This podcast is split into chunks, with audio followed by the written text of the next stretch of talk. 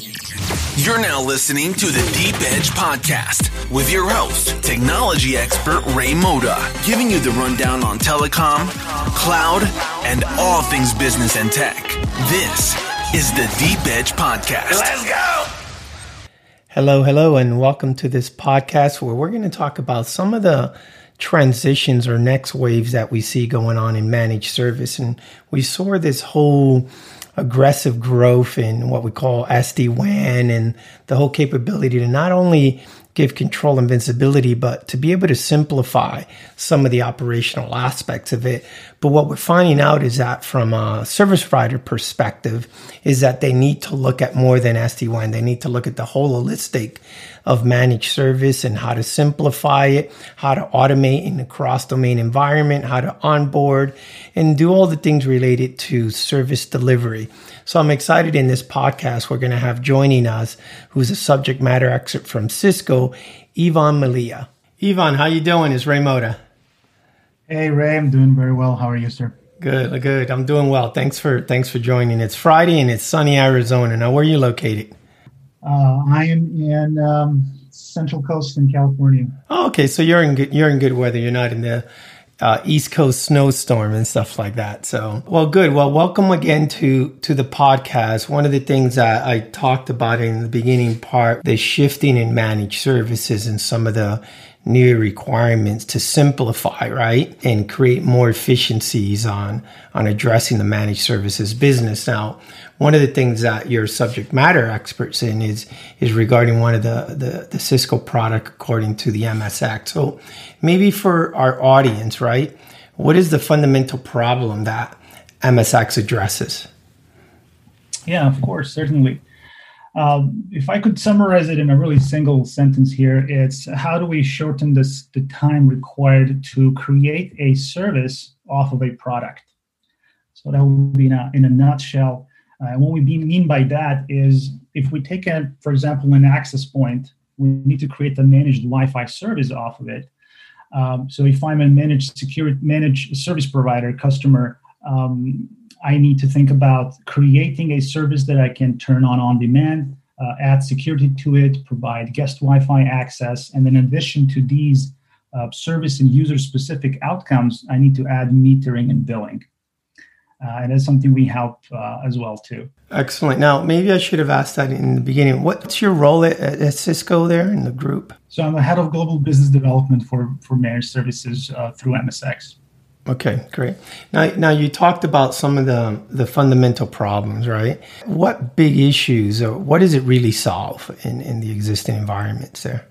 Yeah, so we have a very heterogeneous uh, environment where most of the services consumed today are composite services. They are part of uh, of a complex service chains. They are part of uh, complex uh, environments with different types of devices, um, and um, simplification of uh, creating services off of these products, uh, providing ruthless automation on um, provisioning the devices that are part of a service. It's a, it's a big issue. So we need first to have uh, an activation engine that efficient, efficiently connects and provisions new devices through zero touch provisioning methods, and then creates this service in a way that could be uh, delivered on demand. And as I said before, um, scaled up and down, uh, adding additional components to it going forward, and then metering and billing it. Once we were done with that activation engine piece, that's where the what we call the service creation and service delivery comes in. I got it. Yeah, no. So the for the different parts of service creation and, and uh, onboarding part of it. Now, one of the things that's a challenge is that when you look at um, the environment uh, in present mode of operation, is that you have kind of like this whole multi-vendor environment. How, how is that you're addressing that? Because I, I don't know of one uh, service provider MSP that just has one vendor piece. Right. Yeah, that's a great question, Ray. So we created a platform um, that has uh, multi-service capabilities in addition to things such as um, multi-tenancy, multi-domain, multi-vendor. Mm-hmm. Uh, this is a, um, a platform uh, it's based on a um, under the hood under many components from that come from Cisco. We also have a network services orchestrator that we use for uh, managed device models and the service models through a, a Yang and NetConf uh, protocol. So the platform we built around it is cloud native. It could be deployed either in a public cloud or a private cloud. Uh, most of our customers today consume that off the cloud, uh, pub- public cloud.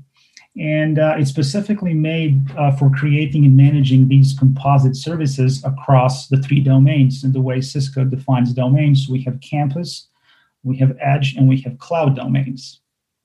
So the, the most important thing is the one that I mentioned before is that activation engine for physical and virtual network functions uh, with, with zero touch provisioning and rich template management. Now, the service creation enables uh, a rapid creation uh, uh, from that goes from product to services in minutes. And really, these these heterogeneous services, uh, such as router plus firewall, uh, Cisco SD-WAN by by Viptela and Meraki, and how can we create the hybrid SD-WAN uh, environments between these different products? Integration with campus domain by integrating with Cisco's DNA Center and um, and ISE portfolio, the identity services engine. And then lastly, when these develop, this development was, was completed, essentially we started looking at the multi-domain orchestration aspects and how to provide a single pane of glass management across these three domains.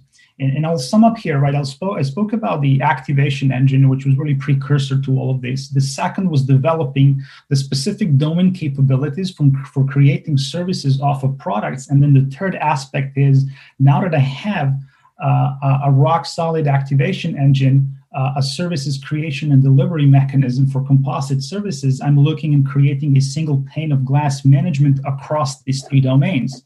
Uh, things such as a hybrid SD-WAN, consistent policy that goes from SD-WAN down into the LAN, uh, L3 um, uh, overlays for, for macro segmentations and things like that. Things that, that, that are part of security and policy that are consistent between these domains. Yeah, I see what you mean. I mean, I think you brought up a good point. This is more than just management like SD-WAN. This is across all these domains and, and uh, helping the managed service address some of the issues of multi-tenant and multi-service, right? Uh, across, and, and, the hope is to reduce the complexity, right, uh, in, in, how you handle that workflow point of view. Did I get that right, or did I miss? Yeah, anything? absolutely, yeah. absolutely. You you you hit the nail on the head because it's it's uh, one thing to provide capabilities on on a specific uh, CPEs and specific services. And then the other thing is once we have that platform and we introduce it into customer stack, we ought to find a way to simplify that adoption, right? So that's why we have a platform uh, uh, consumed off of a public or private cloud. Mm-hmm. Customers can use MSX as a standalone application for, for managing and delivering these services to their customers without going into the OSS BSS systems. Also, if they desire to do so, and we have a number of engagements right now, uh, this is a one-time effort effectively. Instead of managing the siloed services going from campus to edge to to uh, a cloud uh, that integration uh, if if desired happens only one time where msx acts as a common framework for service integration service catalog and all the delivery and operations. So we're effectively impacting everything from from, as I said, going from product to services, everything from operations, deployment, and then down to specific devices and services. And then lastly, focus is, is on delighting the users and operators as well by providing a visual way. Uh, we have a user portal and operator portal uh, to show that enterprise view of the network across different tenants and customers, across different services, and then across these domains. Uh, and that's uh, that's really eye candy type of portal that is we, we put a lot of accent on, on developing that uh, aspect of the platform as well. Yeah, no, I think you're, you're touching on some key as a as a person, a former CTO who used to run a managed services business. One of the challenge we always had, even was, you know, we had all these domains and we had, you know, all these different ways to manage those, but you're providing kind of like a single painted glass, right? Within these uh, domains and creating orchestration and automation across from that uh, from that environment. So I think you solve a, an interesting issue. Now, uh, maybe uh, from from a closing point of view, from your experience and the customers you're working with, what what are some of the initial benefits that you see on top of what I just mentioned there? Yeah, so it will be about the opportunity cost. Uh, it's about how to shorten that time to market for introducing new services to to end customers. Um, MSX platform, especially our as a service offer uh, consumed off of a public cloud, it's it's something we can set up in a matter of hours. Uh, we can prove this day in, day out with new customers that we sign up. Um, that time to market for, for within under a week is, is something we strive for. Um, then, as we look look further out for the opportunity cost, the way we look at that is when we compare two different projects. I could I could use uh, MSX to deliver my new services, or I can spend time um, developing my own platform. And we have customers who have come back to us and, and said, even if I do this, I'll merely be on par with you.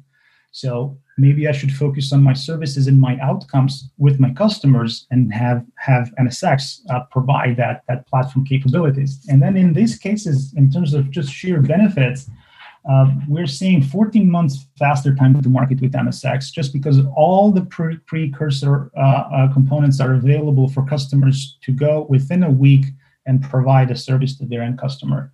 We're seeing 18 months faster project break even with MSX. We look at the first 12 months uh, uh, only, we're looking at a 40% uh, decrease in costs that are associated with bringing new services to market uh, 55% more revenue over a, typical three-year term, um, and uh, over 40% margin uh, that some of these projects would hit with MSX already in year three.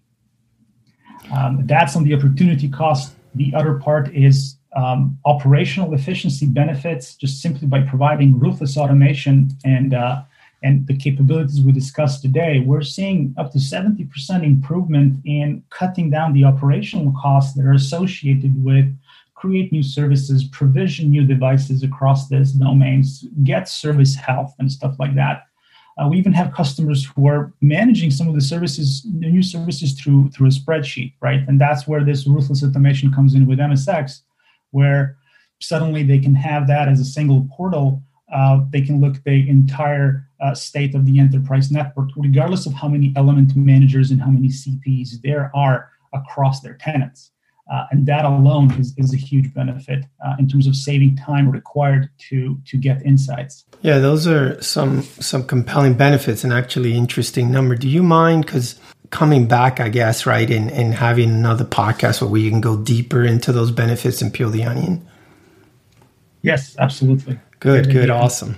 I appreciate that. So, uh, to our audience, we'll have another podcast and we'll have the honor of having Ian joining us again. And there'll be a series of podcasts related to this whole topic about simplifying and managing your managed services business. So, with Ivan, this is Ray Mota. Thanks for joining this podcast. Thanks, Ray. And to the audience, uh, thank you again. Thanks for joining us for this episode of the Deep Edge Podcast. Make sure to follow Ray Mota on Twitter and LinkedIn at rmoda. If you enjoyed the podcast, please make sure to subscribe, rate, and leave a review on iTunes. Want even more? Head over to acgcc.com to access exclusive bonus content. Till next time.